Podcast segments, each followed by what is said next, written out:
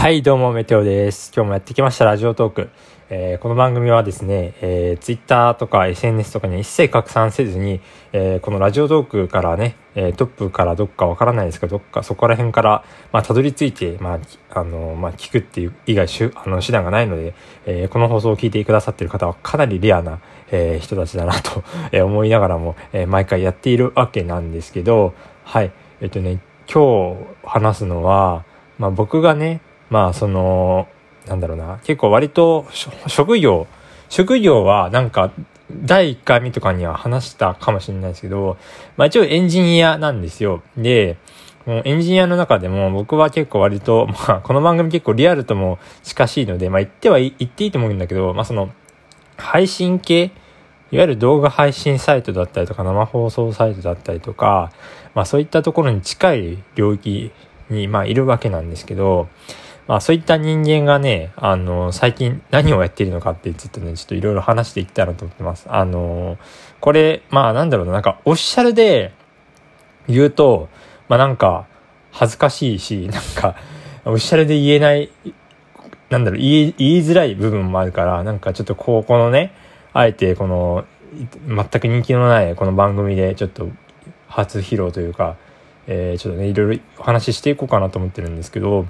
まあ僕がその、そもそもね、動画配信系に関わるようになったきっかけは、まあ、なんだろうね。まあ、昔から結構割とその配信とかやってて、それこそこの番組でも昔話しましたけど、ネットラジで配信してましたよって話を多分ね、あの結構前、ずいぶん前に話したと思うんですけど、まあ結構人と話すことがすごい好きで、その後結構ニコ生で配信したりとか、ユーストリームとかで配信したりとか、まあしながらも、まあのんきにやっていたわけなんですよ。で、まあのんきにやっていきながら、まあ学、大学生になりまして、で大学生で、まあ、その大学で情報系の、あの、大学だったから、まあ、ずっとプログラミング学んでいたんですけど、まあ、そのある時ですね、まあ、そのバイト、まあ、もちろん情報系の、まあ、人たちって、まあ、結構割と、まあ、少少ないんですけど、まあ、僕は結構恵まれていたんで、まあ、プログラミングの、まあ、バイトというか、そういうお仕事とか、いろいろやってたりとかしてたんですけど、その時に、まあ、偶然に、動画配信のなんか仕事が降ってきて、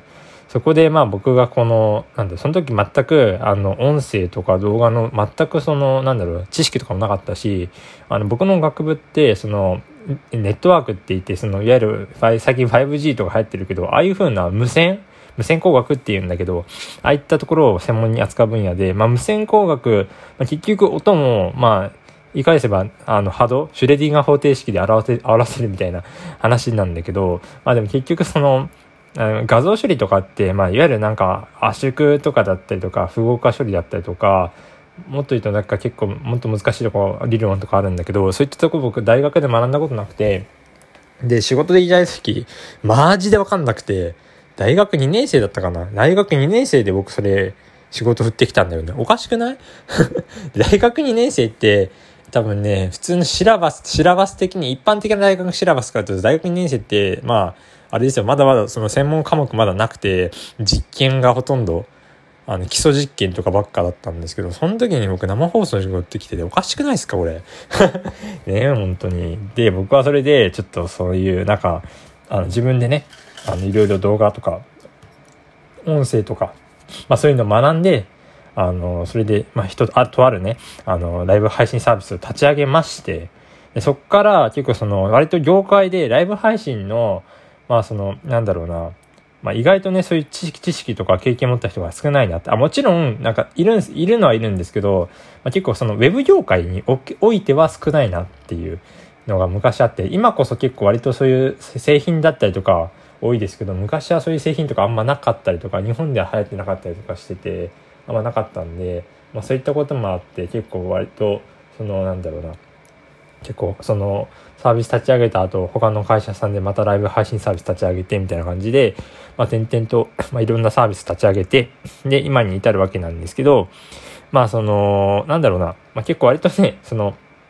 なんだ僕としてはやり尽くした感あるなっていうのと、あとね、最近は結構その生放送とか動画配信始めるにあたって、もうそういう製品とかサービスとかがもう普通にあるわけなんですよ。皆さんが聞いたことあるかわからないですけど、Amazon Web サービス、AWS っていう、まあ、えっ、と、インフラのサービスなんですけど、あれでも簡単にライブ配信できちゃうなんで、まあ、言い返すと、我々みたいな専門職って、もうそろそろね、あ、もちろん僕がその、まあ個人的にやっている結構その、大手の、まあ言っていい、まあまあ言うか、放送局さんみたいな、大きいようなところとかだったら全然そういうのはまだまだ需要あるんですけど、一般的にね、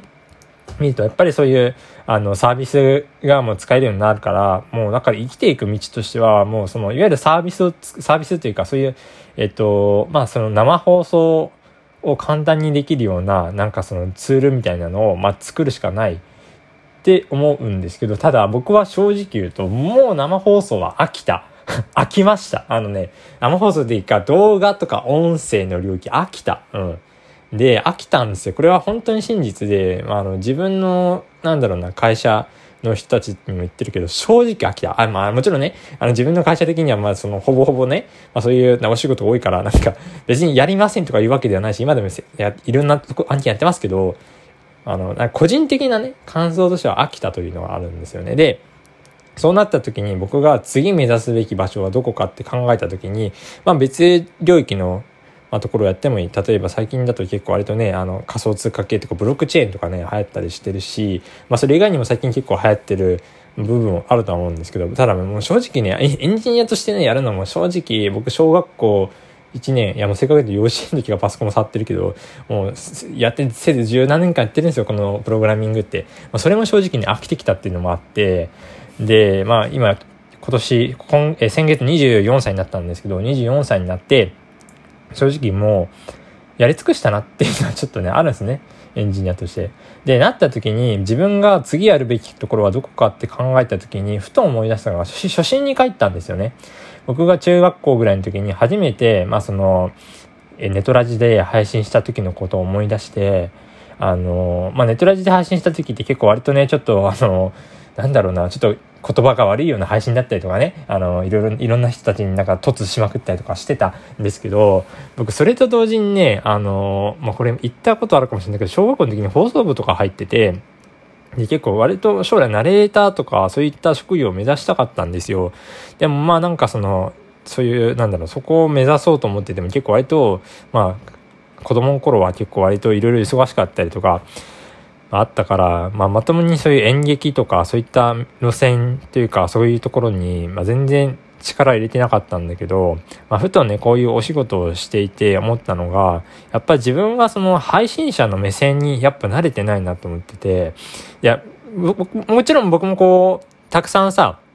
配信して、まあたくさんいろいろお話ししてるわけなんですけど、でもやっぱそれってただの素人じゃんって。で、やっぱこういうラジオトークっていうプラットフォームもそうだし、他のプラットフォームもそうですけど、やっぱプロの方って、やっぱりそれなりにちゃんと努力して、いろんなボキャブラリーだったりとか、あと声の声の滑舌だったりとか、発音とか、そういうのもいろいろ、まあ意識して、まあこうね、いろいろ頑張った上で結構割とそういう再生数伸びたりとかしてるっていうのもあると思うんですよ。で、僕はそこを、まあ知りたいなと。純粋にね。あの、そういうプロの人たちがどうやってるのか、本当その、なんだ、どういう苦労してるのか知りたいなと思って、今実は演劇のお稽古をやっている最中ですということで、はい、僕は実はですね、今、えっ、ー、と、そういうなんか声優のレッスンだったりとか、演劇のお稽古とか実は、えー、土日やったりしております。本当です。これマジで今日もやってきました。はい。で、あの、やってきたおかげでですね、あの、自分が滑舌が悪かったこととか、あとは、結構割とその、特にね、このラジオトークってプラットフォーム、あの、結構割と、まあ、その、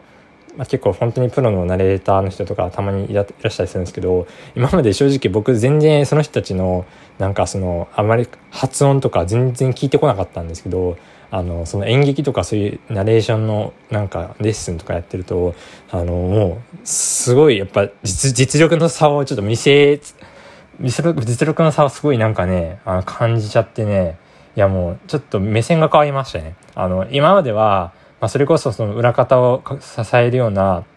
まあちょっと仕事ばっかだったんですけど、まあ、これからは裏方ではなく表舞台として立つものとしてまあね、あのー、ちょっと頑張っていきたいなという形で思ってます。もちろんね、バンド活動もまあそれの一つではあるんですけど、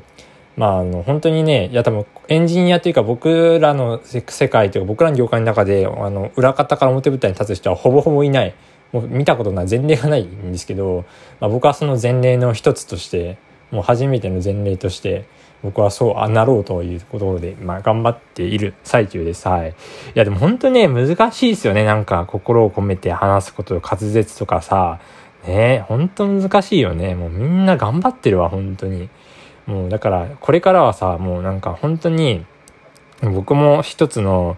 まあなんだろうな、まあその卵として、もう本当にちょっといろいろね頑張っていきたいなと思ってます。はい。なんか本当皆さんのいろいろなねちょっとそういう演劇のなんだろうものなんかそういうまあいろいろな部分とかを学びつつもね。まあ裏方でねもちろんその配信プラットフォーム支えるっていう裏方もちろんしますしますしますしますけどまあそれと同時にねまあその自分もこうやっぱ表舞台に立つっていうのをちょっと意識してまあやっていこうかなと思ってます。はい。これが僕の2020年の決意です。はい。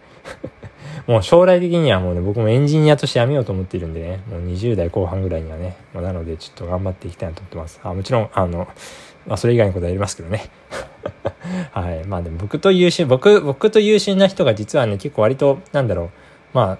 周りにいてね、結構割とそういう人たちに助けられながら僕もやっているんで、まあ最終的にはその僕と同じぐらい優秀な人に、まあバトンを渡してね、僕はこう、なんか別のところで頑張っていきたいなと思ってます。はい。ま